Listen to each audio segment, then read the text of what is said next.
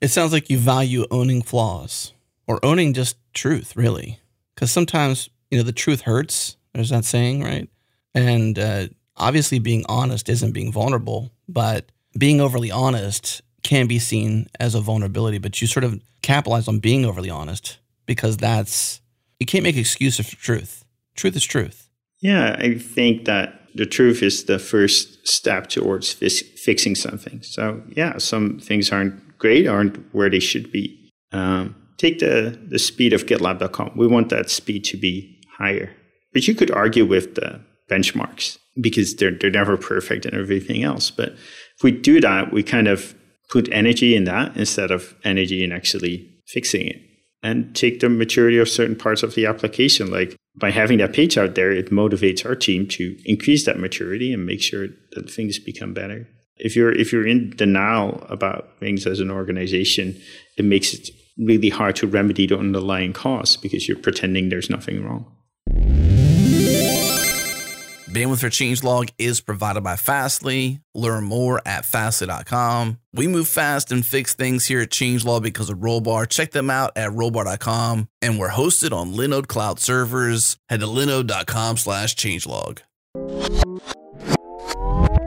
This episode is brought to you by DigitalOcean. DigitalOcean's developer cloud makes it simple to launch in the cloud and scale up as you grow. They have an intuitive control panel, predictable pricing, team accounts, worldwide availability with a 99.99 uptime SLA, and 24 7, 365 world class support to back that up. DigitalOcean makes it easy to deploy, scale, store, secure, and monitor your cloud environments. Head to do.co slash changelog to get started with a $100 credit. Again, do.co slash changelog. From Changelog Media, this is Founders Talk, one on one conversations with founders, CEOs, and makers about their journey, lessons learned, and the struggles they go through to build and run their business. I'm Adam Stacoviak, host of this show and editor in chief of Changelog.com. Sid Sijbrandij is the co founder and CEO of GitLab, an all remote company and complete DevOps platform as a company, they have their eyes set on taking the company public, and they're very outspoken about their culture, their open handbook, and how they work as an all remote company. But I've always been curious about where Sid came from. Where did he grow up? What did he study? Was he any good at school? So that's where we started. Sid, what kind of person were you before GitLab? Still the same, hopefully. Uh, I was uh, born and raised in the Netherlands. Um, I'm the oldest of four siblings. Yeah, parents are still here, still together. I did well at school. Well, I did well uh, learning wise. I was uh, teased a lot when I was uh, younger. And uh, what I studied is uh, uni- I went to university. I was really good at physics in high school, so I figured I'd study that. I also enjoyed it. But it turns out that physics in university is a lot of math, which wasn't something I was particularly good at or particularly liked. So I mm. switched to management science, which is kind of a combination of an MBA and uh, a taste of all the different engineering disciplines, which was super fun to do. In hindsight, I should have uh, learned how to program. I liked what I did on the side as well. The, even the first year of university, I saw this ad on the local marketplace for an infrared receiver, so you could skip to the next MP three uh, track. I'm like, that's amazing. So I ordered one and I checked out the website, which was on GeoCities, which kind of dates me. Oh, yeah. Love GeoCities. Yeah. And it was open source, like uh, already at that time, the, the software, but also the hardware to, to run the device. And there was a big banner on the site that said, I'm not selling these. I'm like, huh, that's weird. He is selling them. And I figured out he didn't want to deal with kind of sending individual orders across the ocean. So that was my first business. I, I bought them from the person making it. I was a PhD student. And I started selling them. I asked people to send me cash with some cardboard behind it so you could less easily spot it. And uh, that's how I got in business. It was fun. We did that for a couple of years. After graduating, I did an internship at IBM, the IBM Extreme Blue program. That was super fun. We got to uh, work on a conversation bot. And uh, after that, I had the option to get a job there permanently, and I was looking at strategy consulting, but I couldn't stop thinking about submarines because my wife and I went to a boat fair and we saw a submarine there. And I kept calling the, the owner, the investor, like to hire me. He there was nobody on the payroll. There was just an inventor and an investor, and uh, it got down to the wire because I had a job offer in hand. I had to make a decision, and he decided to offer me a job. But he asked what I wanted to earn, and I said something completely reasonable.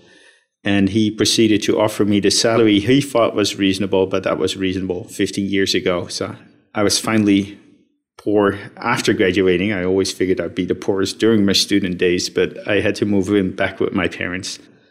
Lived in their attic while making the life support system for the submarine. Luckily, uh, nowadays it's a lot more professional at U-Boat Worx, but they uh, they're still around and they make the most submarines in the world. That's kind of my story growing up. Interesting. Well, let's backtrack a little bit. I got a couple questions. I want to interrupt you because I love hearing these kinds of stories of like where people come from, you know, who they are today, sure, definitely, you're still the same Sid, right? There's, there's not much changed a bunch except for maybe the external perception of who you are, what you're building. And there's a lot of assumptions that can come from that.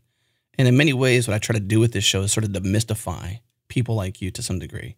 Because to me, you're amazing. Like you've done some really cool stuff at GitLab. We'll get into that, of course but I like to know where you came from to sort of like understand the building blocks of how you got to the mindset that is required to be who you are today, to do what you've done, to lead a company like you have done. And you mentioned, and I don't want to go into this too deeply unless you want to, but you mentioned being teased. Yeah. How did that affect you when you were younger? Was it it was it hard for you to make friends? Did, were you a loner? Yeah, I was a loner. It was hard to make friends.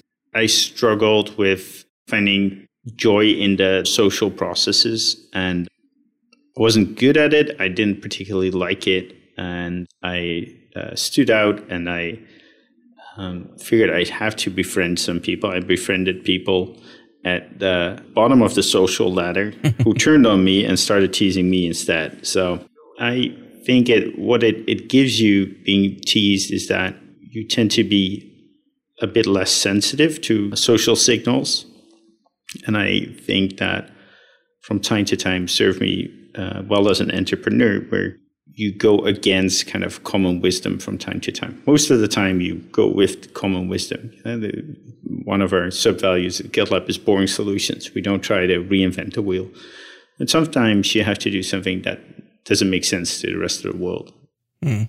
And uh, that doesn't mean you're always right. I'm, I'm, still the same person that had a failed startup uh, wasn't successful. So yeah, I'm not any smarter than when I had that failed startup. But if you keep trying long enough, uh, at some point, uh, hopefully you you get lucky. And with GitLab, we got lucky, and I learned to kind of follow when there's a conflict between what the world says and what you think yourself. I'm I'm able to depend a bit more on what I think myself, and I think that's sometimes uh, really handy. See, that's what I mean by these details is the way your perspective of that time in your life and how that sort of shaped you to be resilient as an entrepreneur, right? To sort of go against, uh, go against common wisdom. Like to me, that's that's awesome. And there's someone out there that was teased young in their life, and you reminded them of that, and you sort of gave them a new perspective on how you can sort of change that perspective on that moment in your life and use it towards a future that's that's more joyful, you know, more joy. Like that. Uh, in high school, if you stand out and if you're different, it's it's a problem. And later in life is an asset to the diversity of thinking and, and perspectives. I might paraphrase a little bit because I didn't watch the full video, but I, I've got it in my list to check out. But I, I watch Tim Ferriss from time to time because I think he's a pretty wise fella. And he was talking about being a specialist or being a generalist. And he said the idea is to be a again, paraphrasing, what I grokked from it most was that if you're a generalist, you could be a specialist with all of your generalist skills. And so it's kind of like that. Like you use a lot of what you learn throughout your life to get to where you are, but then use all those skills you've learned all your life in that position. You know, you don't just master one skill or one thing and become CEO of GitLab, right? You had to do several things throughout your life. And I'm sure that you still use a lot of your experiences, a lot of your skills, a lot of the patience that you've learned over your life to be and to do what you do. Yeah, I, I like how what you what you learn in life. Like I worked at a lot of organizations where I saw some things going really well and some things going not so well, and I I love how uh, when you start your own business, you get to do things differently. And yeah. I don't think one organization is necessarily better than another, just different. And I like how at GitLab we optimize for speed of decision making. So I've, I've seen a lot of organizations where things have to fly under the radar because as, as soon as you uh, ask people for input, you owe them kind of involvement in making, shaping the final decision. So you have initiatives flying under the radar for a long time because mm-hmm. As soon as you pop up, you want to get to a conclusion quickly. Otherwise, you attach so many people that you become paralyzed uh, in the decision making process. And that's been something we're trying to avoid at GitLab. Like, no, you, sh- you share your decision openly so you can get more input and more data, but only the directly responsible individual has to decide, and, and you don't owe everyone an explanation. You don't owe everyone a joint decision. And there's many examples like that where we've we've tried to learn from what you've seen in your life before and, and try to improve upon it. And it doesn't always work, but and maybe and it's not an ultimate solution, but it's fun to try something different and to articulate why and, and, and try to add something to the world. Would you say that some of your values, if not all your values, capitalize on vulnerability? Because I would want to connect the dots, but you've had some vulnerability younger in your life, and that's a value I see being portrayed. Like leveraging your vulnerability is pretty interesting because it le- it lets you be transparent. Transparency is vulnerability to some degree, or can be perceived in that in that case. Yeah, I think that what we say is that allows us to do iteration and transparency, some of our most important values, is kind of a low level of shame. Like we're not afraid of sharing that something isn't perfect yet, which is necessary for iteration. Like if you want to get something done quickly, it's not going to be perfect and you got to live with like, hey, it's you could do better work, but you don't have the time to do it. And uh, I think we as a company try to have the confidence that, like, okay, this isn't done yet. One of the web pages I'm proudest of at GitLab is our uh, maturity page, which shows for every part of the product how good it is. And by being frank about that, we can be open and we can iterate and we, we give ourselves room to ship something that isn't perfect because we're not pretending it's perfect. Mm-hmm. And um, I think that's really, really important and it comes from dilemmas you had earlier in life. Like I sent the infrared receivers and I sent them by postal mail, and most of the time they would arrive in a week, sometimes in two weeks, and sometimes in three weeks. It was just all over the place. And we promised to ship them in two weeks. But there was this like 5% of customers where it would arrive late. To this day, I, I kind of regret not being open and just communicating giving the range to people instead pretending something that that isn't isn't completely true. So that's what we try to do. It sounds like you value owning flaws or owning just truth really. Because sometimes you know the truth hurts there's that saying right? And uh, obviously being honest isn't being vulnerable but being overly honest can be seen as a vulnerability but you sort of capitalize on being overly honest because that's you can't make excuses for truth. Truth is truth. Yeah, I think that the truth is the first step towards fixing something. So, yeah, some things aren't great, aren't where they should be. Um, take the, the speed of GitLab.com. We want that speed to be higher. But you could argue with the benchmarks because they're, they're never perfect and everything else. But if we do that, we kind of put energy in that instead of energy in actually fixing it and take the maturity of certain parts of the application. Like by having that page out there, it motivates our team to increase that maturity and make sure that things become better. If you're if you're in denial about things as an organization, it makes it really hard to remedy the underlying cause because you're pretending there's nothing wrong. Well said. You you mentioned earlier on you were interested in physics.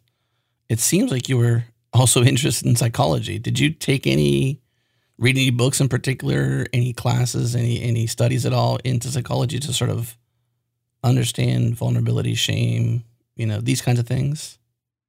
I think that every human is interested in psychology. Um, one of my favorite Wikipedia pages is about common misperceptions. And what I also like is mental models of like how do you view the, the world. Gabriel uh, Weinberg of DuckDuckGo has a great uh, blog post and he even wrote a book about it. Uh, mental models he finds uh, repeatedly useful. I mean, that's just uh, very interesting to to kind of have all those worldviews kind of exist at the same time. Mm-hmm. Be aware of all these different ways to view the same facts and figures. I couldn't help but uh, quickly Google DuckDuckGo mental models and find Gabriel's blog post, and I was caught skimming that for just a second. Skate to where the puck is going, right? I mean, that's a it's an ism, but it's definitely a concept you use to explain things to explain how to do things in business, even, right? You, you mentioned that before, going against the common wisdom. That's a mental model. Yeah, but there's there's so many like uh, core competencies, conspicuous consumption, price elasticity. Like it, the list goes on and on. And I'm actually reading the blog post now during my uh, accent removal classes, and uh, it's been fun to kind of go over them, and many mm-hmm. I many I already know, but there's a there's a lot of new ones, and it's kind of fun to to see all these uh, ways of viewing that people invented over time. You know, I, I got into. Uh, you said every human um, is to some degree interested in psychology. I could agree with that. Maybe not even self-admitted, but you know, not everybody wants to admit that. But uh, I kind of found some appreciation for it when I was studying behavioral economics. And I was just trying to find out, just got really interested. I'm a curious person. I got curious about how people make financial decisions. The idea of sunk cost bias, for example, when you continue through something, even though you know you've invested, I'm paraphrasing the, the behavior, but basically, you know, you keep going even though you've put a lot of money in. You know it's a losing game here, mm-hmm. but yet you continue, you persevere sometimes to your detriment. To me, that's what got me interested in psychology. And we started a show called Brain Science. We actually talked about recently uh, not mental models, but mental frameworks, which I believe are pretty much synonymous. But our framing of it was mental frameworks, how you view the world, how you see things, how you model what's in your brain, what's how you perceive the world, and continue on. But it's a fun show. And it helps you. Like, for example, there's loss aversion. Mm-hmm. We count a dollar lost, we experience as much more painful than a dollar gained. So if you know that, now suddenly you know why we do insurance. Like insurance is overhead. We might as well just say for, for everything but the largest expenses that you really can't bankroll yourself, but it doesn't make sense to insure something that's uh, something you can afford out of pocket. That's right. But it makes sense if you view it from the perspective of loss aversion because you're okay with paying for insurance, you're not okay with taking a sudden uh, cash loss on on things. So I think it's really interesting, and it's a great way to understand yourself and, and the rest of the world. Okay, let's dig deep into say the early days of GitLab, and let's go back as far as you want to. But when I recall the earliest days, now I've been around for I would say a while. Uh, just to sort of preface it, we began our primary show called The Changelog back in 2009, November 2009. So we just last year celebrated our 10th anniversary, which was awesome. And we since spawned a full on network of developer podcasts that uh, we really love. And we've been doing this for about 10 years now. So we've been paying attention to this space very closely, very, very closely. And the early days, I can recall, was this perception that, you know, GitHub was really popular and then we see GitLab, and it's a open source version of it. Change a few letters, very similar. Take us back to the earliest days of GitLab that you can recall. Why did you get involved? What was it for you? You know, why were you even concerned or involved in these problems that it solves? Yeah, so GitLab was created by my uh, co-founder Dimitri, and he created it because he needed it. He had two things he wanted to improve he wanted running water, and he wanted better collaboration tools at work. And he started with uh, uh, the latter. And uh, when he created GitLab, it's it was to solve his own need, but he also open sourced it. And within a year, he got 300 people contributing back to it. And that's that's when I saw it on Hacker News, and I thought, oh, that's interesting. I recently became a, a developer. I became a developer later in life, and I was surprised that all the tools I used were open source. I, I was a Ruby on Rails developer, and like it's amazing what ecosystem you get with Ruby on Rails, and yeah. all of that came for free. Except there was GitHub, and it was um, it was not free and it was not open source, and it struck me as very ironic that the, the thing you collaborate with is not something you can contribute back to. Yeah. So when I saw GitLab, I thought that makes a ton of sense. This these collaboration tools should be open source. Mm-hmm. And I looked into it. I opened up the code base, and the code base was pristine. It was really, really high quality, which is remarkable.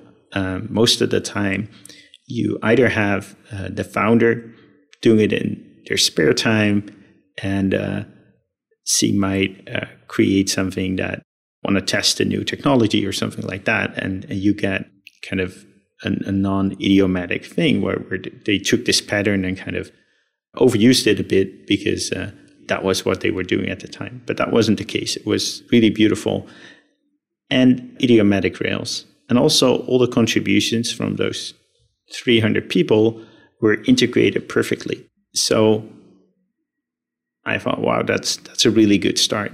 Um, and I looked at what was missing. What was missing was you couldn't try out GitLab. You had to install it before even giving it a spin. So that's why I created GitLab.com so it would be software as a service. I was aware of the success of Salesforce. SaaS was the future. I didn't create it yet. I just made a landing page, allowed you to sign up, and posted that to Hacker News. And uh, when that trended, I had a couple of hundred people that were interested, and and that's that's how I got started. Interesting. I never heard the story of how it actually began that way. I mean, it's uh, Dimitri beginning and even have a pristine code base. You're right. Uh, usually, it's uh, somebody tinkering with a new thing, you know, an interest, and the code base is sort of, as you said, not not idiomatic and not uh, not the best patterns, not the best examples of the code or the ex- best examples of the framework, for example, and to, to go that route. Given the timing of GitLab, GitHub, what do you say to people you know, especially those who were there in the early days that that look at, you know, maybe the interface and the name and the mascot, the similarities. What do you say to them when they say, "Were you just simply a copy and paste of GitHub?" What do you say to them? So, GitHub and GitLab share a common ancestor in GitWeb. So, GitWeb is the interface that came with Git out of the box, allowed you to run a simple server. So, in my mind, I don't know how the name GitHub came about, but I can imagine that it was inspired by GitWeb. Now, the project already had a name when I met it, and we, uh, if you change it, you change people's URLs and download directories and the, the whole thing. So, I think especially for software, a name change is very, very disruptive. So, we never changed it.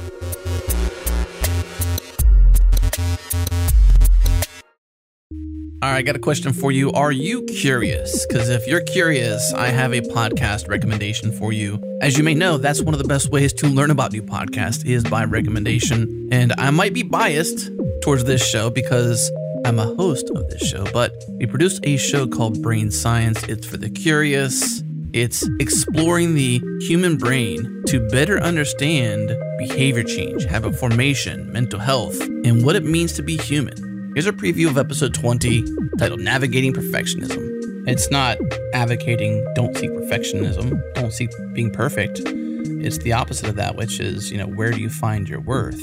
Maybe even beyond that, how can you be more secure in who you are? You said predominant. What if you can flip that and say, well, the majority of my self worth is derived from what I perceive as my self worth versus allowing others right. to speak into that and change it? Yeah, look, everybody is wholly entitled to their own opinion. of what they like and what they think is good enough or acceptable, but you know, we're we're all mm-hmm. different. Nobody starts really in the same place. I mean, genes play a role, environment plays a role, opportunities, like there's so many things that each individual, you know, comes to the plate with. So, it is a decoupling of saying I can't solely base my self perception on the feedback from one, just anyone, and two, how do I, to some degree, create a filter around the feedback I do get from other people? Like I always give the analogy, not that I can relate with this in any way, but if I were in the grocery store checkout line and the cashier told me about how I was doing as a mom because my kids were losing their cool as toddlers mm-hmm. for whatever reason. It's not to say, you know, she couldn't give me feedback, he or she, give me feedback about how I'm doing as a mom because my kids are melting down and maybe, you know, it's irritating mm-hmm. or whatever. Or I'm not being the sort of meeting the expectation of parenting at that moment. But does this person know me? All right. To keep listening, head to changelog.com slash brain science slash 20. That will take you to the episode titled Navigating Perfectionism, where we dig deep into different aspects of perfectionism, how it's adaptive, how it works, and how it just doesn't work at all. Again, changelog.com slash brain science slash 20, or search for brain science in your favorite podcast app and subscribe. We'd love to have you as a listener.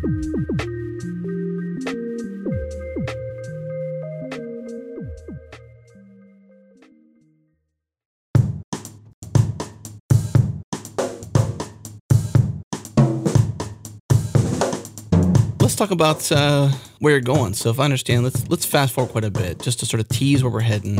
Uh, you're planning to IPO this year, November, if I understand correctly. Is that right? Yeah, that that's what we had set as a goal in 2015. Uh, I don't think it's likely we'll uh, we'll make that date in November, but we're we're getting pretty close. Uh, we're over 100 million dollars of revenue.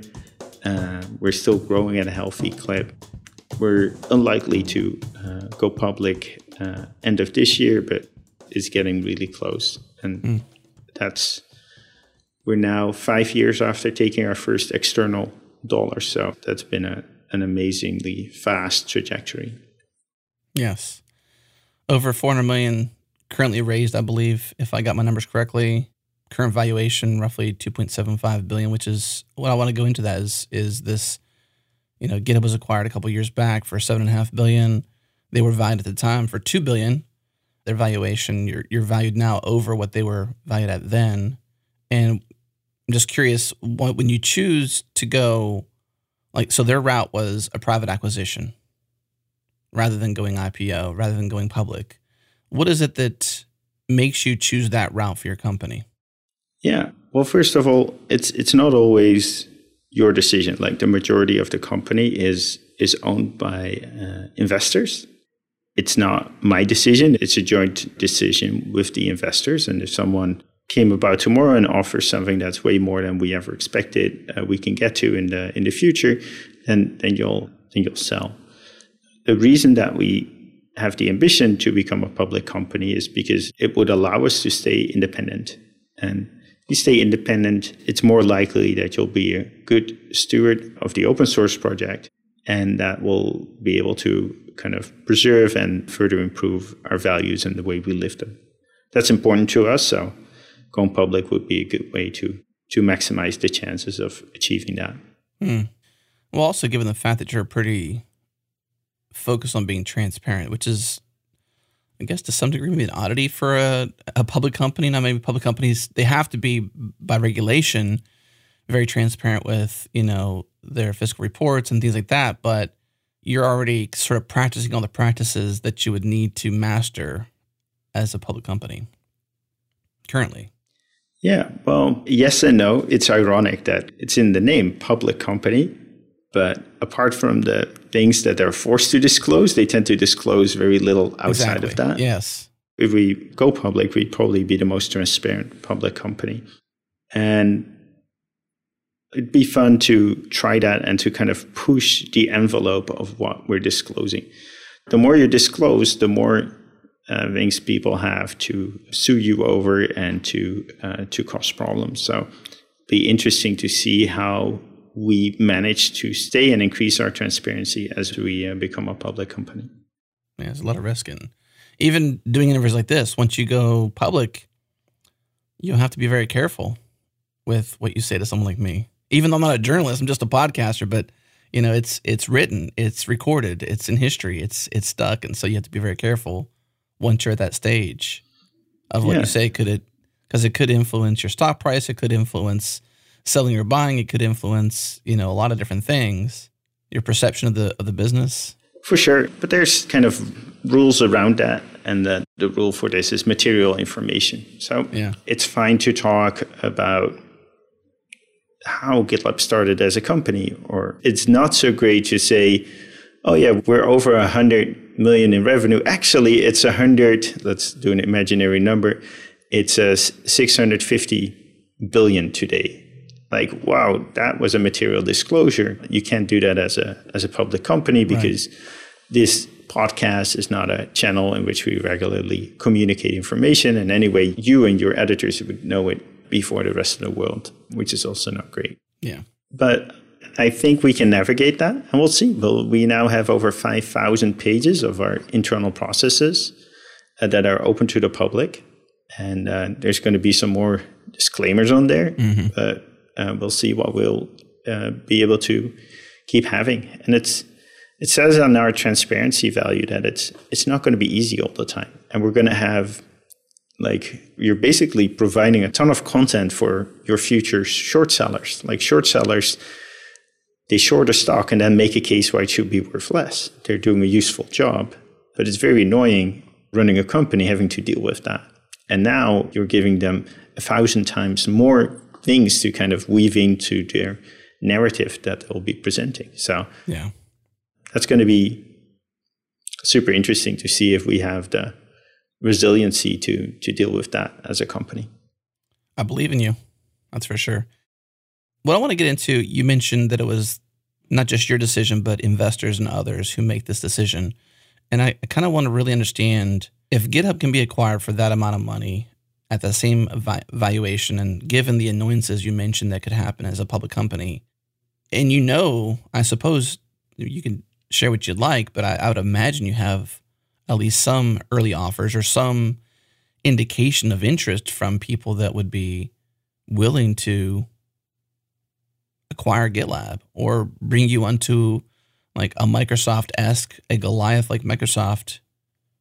Why go through the pain of being a you know an IPO company and the scrutiny when you can be the same company you are with no change whatsoever? How do you factor that decision to continue to to go towards IPO versus a uh, an acquisition that kind of gives zero opportunity for disruption of culture. Yeah.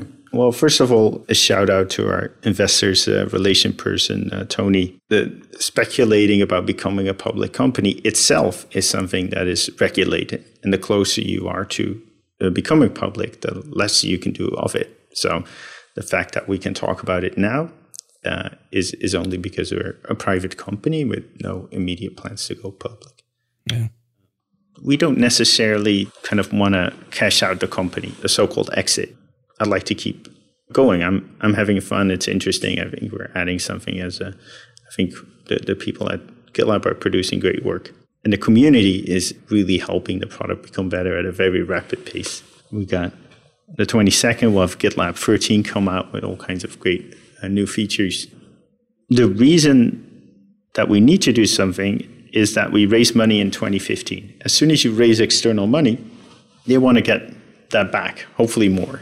And you need to get to a liquidity event. And yeah, the two options are uh, selling the company or uh, going public. And selling the company, you need to have interest. Thing I can talk about is that in 2014, when GitLab was less than nine people and I was running it, I was living in the Netherlands, we never took an external dollar, we got an offer for $10 million to sell the company. And the company was owned completely by me and Dimitri at the time. And my accountant said, You should sell. You'll never have to work again. and my re- response was like, I really like working. yes. Of course, if you think it will be worth much less in the future, that you should get out. But the most common reason to get out is it's draining, it's tiring. So that's uh, why we try to not get tired. Yeah. Wouldn't you be able to stay though? I mean, even if you got acquired, wouldn't you? I mean, you're the you're the negotiator. You can negotiate your ability to remain as you are. Why would things have to change given an acquisition? Yeah. I mean, generally there's some change, but that doesn't have to change. It changes over time. Uh, so there's a couple of factors, like who is the acquirer. Uh, some companies are better than that than others. I think uh, Microsoft has shown, for example, with LinkedIn, they can do a great job of, of letting the, the company run by itself. It also changes over time. It tends to be straight after the acquisition. You still have a lot of control, and that dilutes over time. But most of the time, when a company is acquired, there is a strategic benefit. Like the company is of more value combined with other things than before. For example, what you see with GitHub is that now, like all kinds of Azure DevOps functionality like packages and Codespaces is now branded as GitHub and shipped as part of the, the GitHub product. And that's kind of that's creating a synergy. Mm-hmm. And during the selling process, you probably make a plan for like what, what you're going to do, but you should expect that to continue. And you might not always agree with it. In the end, it's not your company anymore. Over time, there's going to be more and more things you have to do that you kind of don't agree with. So mm-hmm. most founders end up leaving after a couple of two years or something like that. So personally, you're saying that you like working, you want to keep working, and any acquisition would possibly change that. Well, not just you, I'm saying, but you know. Yeah. Well, first of all, like the the decision whether to uh, to sell or to get acquired, it's it's not about me. Like there's uh, a ton of investors. They have the majority of the company. There's also 1,200 team members. So it's not it's not so much about what I want. The only thing is like uh, nobody. If I want to stop working mm-hmm. on GitLab, that might be. There's not a super obvious successor. There's some really talented people that can run the company well, but sometimes that's a reason where the investors say, well, if the founder's no longer there, it's a good time to uh, to sell. Yeah. But whether we sell or not, depends on what's best for everyone involved, both the shareholders as well as the shareholders that are also employees. Let's dig into something that makes you quite unique. Uh, you're all remote. And in many cases, especially in today's climate of the world, there's a lot of press out there, a lot of interest in working from home, doing it well, uh, ways to work re- remotely. And from what I can understand, you've always been all remote. Is that correct? Always all remote? Yeah. I think the only exception has been Y Combinator. Okay. We stayed in Mountain View for three months with the whole company. But other than that, we've never kind of congregated at an office. So if you've always had this as a thing, how, how did you get to all remote? Like what made was it just by accident and you stumbled into it and you started to develop some values around it and you're like, well, this really makes sense for us because of these reasons. I mean, how'd you get there? How'd you get to all remote? Yeah. It started with uh, me being in the Netherlands, Dimitri being in the Ukraine, and our first team member, Marin, being in uh, Serbia. So it was kind of it wasn't practical to get together. And then mm-hmm. I hired a few people in the Netherlands and they came to my house. I had a spare desk for a couple of days. But after that, they one day they just didn't show up, but they were online. So I'm like, hmm, interesting. They never asked permission, but they just didn't see the use of commuting to my place every day when all we did was yeah. work online anyway. And uh, after Y Combinator, they told us that there's there's been very few companies that were all remote successfully. So they advise us to to get an office and um, especially for the non-engineering functions, centralize them at the office. But after we got an office, the kind of the, the local people stopped showing up after a while. They came in kind of the same way as in the Netherlands. They came in for three days, and then there was they saw that it had little added value, and they didn't ask for permission, but they just stopped showing up, but kept doing uh, their work. Mm, that's so awesome. We're we're kind of remote because there's just no added value in being in the office. So they didn't ask for permission. That means that uh, you had a perspective of giving individuals an opportunity to make choices in their position that best suited them themselves as well as their position and the work they do. They didn't have to ask for permission because you already sort of gave them permission to make their own choices. It seems. Never explicitly. Right. Just through your demeanor. They never asked me, but the other people were working remote, so I, Yeah. I figured that they didn't think it was a a big deal. At what point did you begin to sort of develop values around it? You, you got a lot of, like you mentioned, 5,000 pages of written material that des- describe and, de- and help people understand your culture as well as internals as externals. So, how did you get to this point where everything you were doing was documented? Yeah, that was in uh, Y Combinator. We kind of changed our ambition. Uh, before going to Y Combinator, we wanted in five years to be a company of like 50 people. And during Y Combinator, we changed our perspective. We want to be a company valued at at least a billion dollars, which kind of means at least a thousand people in, in five years. So then I was onboarding someone and I was like, darn, I, I'll have to explain this Again. again and again and again. Like, I better start writing some things down. And uh, uh, it escalated from there. And I think every significant company has a knowledge system or something resembling our handbook. But most of the time, it falls into disrepair. Like, it's not updated anymore, it's stale. Uh, so, one of the most important things we do is work handbook first. If you want to communicate a change, you should change the handbook and communicate the change you made to the handbook. You shouldn't use a presentation or an email or another medium to kind of communicate that change. That's interesting because that was my next question. Is like, how do you then sort of become handbook first? Well, that makes sense, right? So if you if you want to initiate change, it being in the handbook doesn't mean that it, it, it is change. It's sort of initiating change because you or others have an opportunity to iterate on that and contribute back to it and disagree or agree. Do you often Yep. have fights to some degree or spats, however you want to describe them, on Well, dis- disagreements. yeah, sure. Like yesterday, I uh, wanted to change something in our values. Uh, we have a value in transparency, like explain why. But we also have this mode in how we operate is that the, the directly responsible individual doesn't have to kind of consult with everyone before making decision. And it wasn't clear kind of what wins. Like, do you, does the DRI have to explain themselves? And I'm I'm really afraid of uh, decisions flying under the radar because if people find out about the decision, you'll have to explain yourself. So I wrote up like, no, no one's owned a why. DRIs don't have to say why.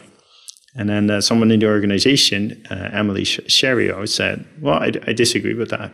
We called about it, and she had some good points. So I asked her to close my suggestion and make one herself. And then uh, we'll, I'll review that. And uh, I, I, I assume it's going to be better than mine, and we'll merge that instead. There you go. How do you think your company has been better because of this? Communication wise, not just helping you to onboard. I mean, that was sort of a selfish, for good reasons, uh, initiative in you know, early on, but it's now blossomed into this highly communicable handbook that one clearly states to the outside world that has interest of working at, GitLab the kind of company you are, the, the kind of ways you operate. But at the same time, it's highly communicable to the people inside to foster and develop and sort of ingrain in black and white in text your culture, who you are, how you operate. Yeah. I think externally it really helps people opt into the organization. A lot of the people that ended up joining GitLab were people that saw the handbook and like, yeah, I'd like this way of working. Yeah. I bet there's also a ton of people that see our handbook and like don't like that way of working and never end up working at GitLab. So I think that companies are going to become more differentiated as remote working becomes more common. You don't have to appeal to all the people in your immediate area. If you can appeal to a small group of people, but all over the world, that is enough. So you can be much more opinionated as a company. I think internally, it causes us to be very intentional. Uh, for example, we're very intentional about informal communication. Uh, being remote, you're kind of you have to design informal communication. It doesn't happen at the water cooler because you don't have one, but you can still facilitate that. So we have the concept of coffee chats. You are scheduled with someone else once a week, and you get to meet that person for 25 minutes. And it's like having that water cooler conversation, except it's like a random person in the company. So it could be from another country, it could be from another department. You don't just meet the people on the same floor. Mm-hmm.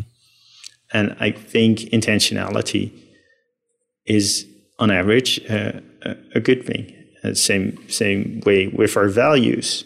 We, there's not just six words. There's a whole lot of context on what we exactly mean, and then there's 14 ways in which we reinforce our values. What are your values? So the acronym we use is CREDIT, and it stands for collaboration, result, efficiency, diversity, inclusion, and belonging, efficiency, and transparency. Iteration. Yeah, for sure. Iteration is, I think, the value that is toughest at GitLab. Yeah. It's the value everyone coming in externally says, I love iteration. And then internally, we kind of we do it because it works really well, but right. we dread it because it's so hard to have this idea about the future and then have to break that up into smaller pieces. Gotcha. How did you get there? I mean, sure, you got these six values, but like, did they just develop over time? Did they naturally bubble up? And you're like, well, these, okay, these things seem to be common trends throughout our documentation, throughout our, the ways we present ourselves, the way we present, you know, new changes to our guidebook. Was it a committee decision? Was it you? Who did this? Yeah, I think early on, we took kind of the material we created and the kind of what was happening, and we said, okay, what are our values? And I, I think I took the lead in that. We had 13 values. And then I quizzed a few people, including myself, and no one could remember more than three of them. So there were a bit too too many, causing people not to know. And so I worked with my uh, CEO coach at the time, John Hamm, to cluster them. And so we tried to cluster them and we came up with these six overarching uh, values that I can now recite from memory. So it's getting a lot better. Yeah. And we checked them against the five dysfunctions that can happen in organizations and made sure we address those uh, five dysfunctions. And, and that, those became our values.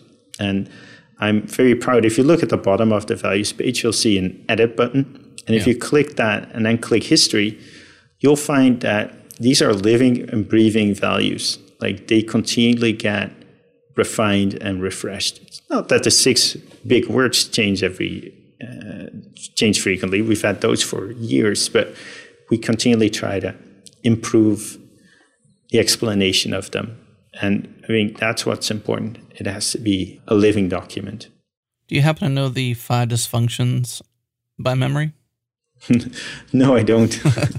So I was curious about those because I like how you pair that up with these six core values against the, you know, uh, it could be more dysfunctions, but five most common dysfunctions in organizations. And that's an interesting perspective to sort of like, you know, identify and capitalize on the opportunity to sort of establish, you know, these values. I don't know how to describe them besides just saying values against the dysfunctions. Actually, I think the five dysfunctions is in your list here. So think it's absence of trust. This is based on your docs, so thank you, docs. Yeah. Absence of trust, fear of conflict, lack of commitment, avoidance of accountability, and inattention to results. Exactly. I don't know where that came from. There's a link to that too. Maybe that goes somewhere else. Wikipedia. It's a book by Patrick uh, Lencioni. There you go. We'll, we'll put that in the show notes for everybody listening too, so you can find that. But that's awesome. I like that. I'm, I'm always curious how these things come about. And, you know, over time, organizations become the better document themselves. Some, as you said, they'll start these guides or these handbooks or, you know, some sort of knowledge base and it becomes into disrepair, not looked at often. But it seems that you found a way to not only communicate in text that everybody can contribute to and edit and scrutinize how you operate, but you've been able to keep it alive it's a living thing for your organization. Yeah, and uh, it's remarkable. There's more updates to this than fit on one page in the in this month that we're currently in. So um, that's great to see. And actually, I think now we have 14 ways in which we reinforce our values. I think we're going to add another one because I think we just uh, launched the GitLab uh, songbook. So we'll have a, a 15th way in which we reinforce our values. Let's fine tune down to an execution. I'm not sure if this where this might stem from from a value, but it's definitely something I value that you've you've uh, shared with the world. We we put a post out there from you on changelog.com called "Family and Friends First, Work Second. and it was an explanation by you saying why GitLab publicly shut down for one day. Now, this I believe was back on May 1st, if I got the date correctly. Yeah, I'm very but take us back to the Slack post on Friday, April 17th, where you shared sort of why. Give us the the behind the scenes of that of that post and, and what family and friends first, work second means to you. What it means to us is that we understand that work isn't the most important things in people's lives. And a lot of companies kind of I don't know, they, they make you pretend that it is. And I've always thought that was weird. Obviously, like family and friends come first. And if there's something uh, that you have to attend to, that is more important. And uh, we try to give people that space. And what we've noticed that after COVID, people were more productive than before. We've always been a remote company, so that wasn't a change. So it's logical that people can deal with that. But it's strange that if people now have to take care of their kids because the schools were closed and still yeah. overall productivity was up. Maybe not for all the people with kids at home, but overall, because there were fewer distractions, people just started working more. And we wanted to make a statement at the company level like, although we appreciate everyone contributing, like this is kind of weird. We want people to take time off. That's why we said, okay, the first uh, Friday of the quarter, we'll have a no work uh, day if you can, if your function allows it. We're not going to have any meetings and we're going to work on other stuff. And uh, it wasn't so much about that day, it's about the message we send. Like, hey, it's we recognize that everyone is working hard and people should allow themselves some time off because it's uh, it's intense and if you've worked remote before you know you're more productive per hour and you should use some of that productivity to work fewer hours yeah to quote you from the article one thing you said was overworking or maintaining the status quo during a crisis is not a badge of honor in fact i would be more proud if employees were taking time off to reset and refresh or spend time adjusting to this new normal with their families. Maybe I'm wrong. Maybe I don't know many IPO companies that or companies that are on that trajectory. I don't know. Maybe companies are changing. I don't know. But this to me doesn't seem like like a public company kind of thing. It just seems I don't know. Like you're going to be the opposite of what IPO companies do out there, public companies do out there, because not everybody is saying that kind of thing. Sid. Yeah, you get what you measure. And I've always found it strange that companies measure hours put in and hours worked and, and hours behind the desk and, and kind of celebrate that internally. Mm-hmm. So, for example, at GitLab, you're not allowed to praise someone publicly for working outside of office hours for that person, uh, working hours, I should say, without offices. And that's a very conscious decision. We want to celebrate results. We're a very driven company. Um, people work very hard, but we we make it about working hard and achieving results, not about working long. And uh, many times, people should be a good steward of their their time and uh, um, make sure that they make the hours count. But we're not counting the hours because that's that's not what we're about. Mm-hmm. We're about results, not input measures. And uh, that's what we want to articulate. And it's a lot of people. Last year, we tripled the size of our team, and a lot of people come from companies where it's kind of the competition is who can take the least time off. And we want the competition to be who can get their work done but take the most time off. Mm. And uh, that's what we're trying to do. But not very successfully because we've seen people working very long hours during this crisis. so it's it's a tough thing to to change, and it's a tough thing to kind of have that focus on results. And, and sometimes people try to make up for it by working longer hours, and sometimes it's even needed. So it's a complex subject, but I'm I'm proud of the way that we celebrate people taking time off. It is a complex subject because I'm reading this book called Indistractable, and it's so interesting because the story in there is about a woman who was dealing with a crisis in her life, and she got addicted to this pedometer application. The problem wasn't the pedometer. The problem was the crisis in her life.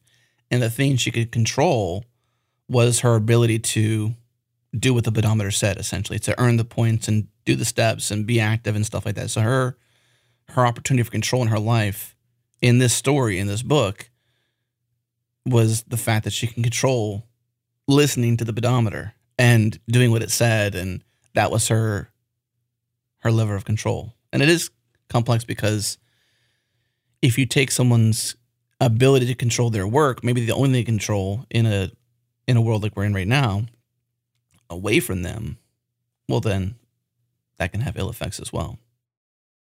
Yeah, for sure. And and people just like there's the same thing. Like, what what am I going to do with all that spare time right. that I have since I can't go out? I just want to work. Well, I, I found a solution. It's called City Skylines, and it's a super awesome computer game, and I'm having a lot of fun with it. Um, yeah. But it's it's hard, and the interesting thing is, why are games so much fun? And I think one one attribute is that level of control. Another attribute is kind of maybe call it transparency, but like you have a lot of insight how the mechanics work. The rules are very clearly defined. There's boundaries. You know how it works. It's understandable. Yeah. And it's an important lesson. Like what people want at work is a sense of progress. That's the most important thing. But they also want to know kind of clearly like how it works, what the rules of the game are.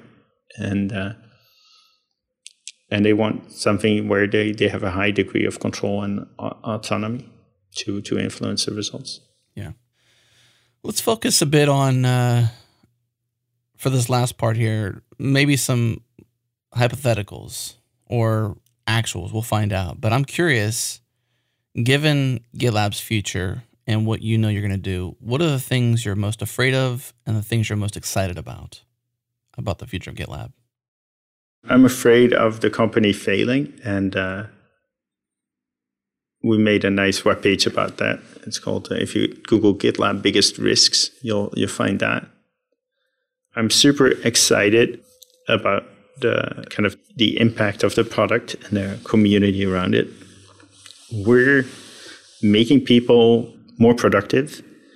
Like with GitLab, you can get from having an idea to coding it and having it uh, used and getting feedback about it and getting people excited about it in a shorter amount of time.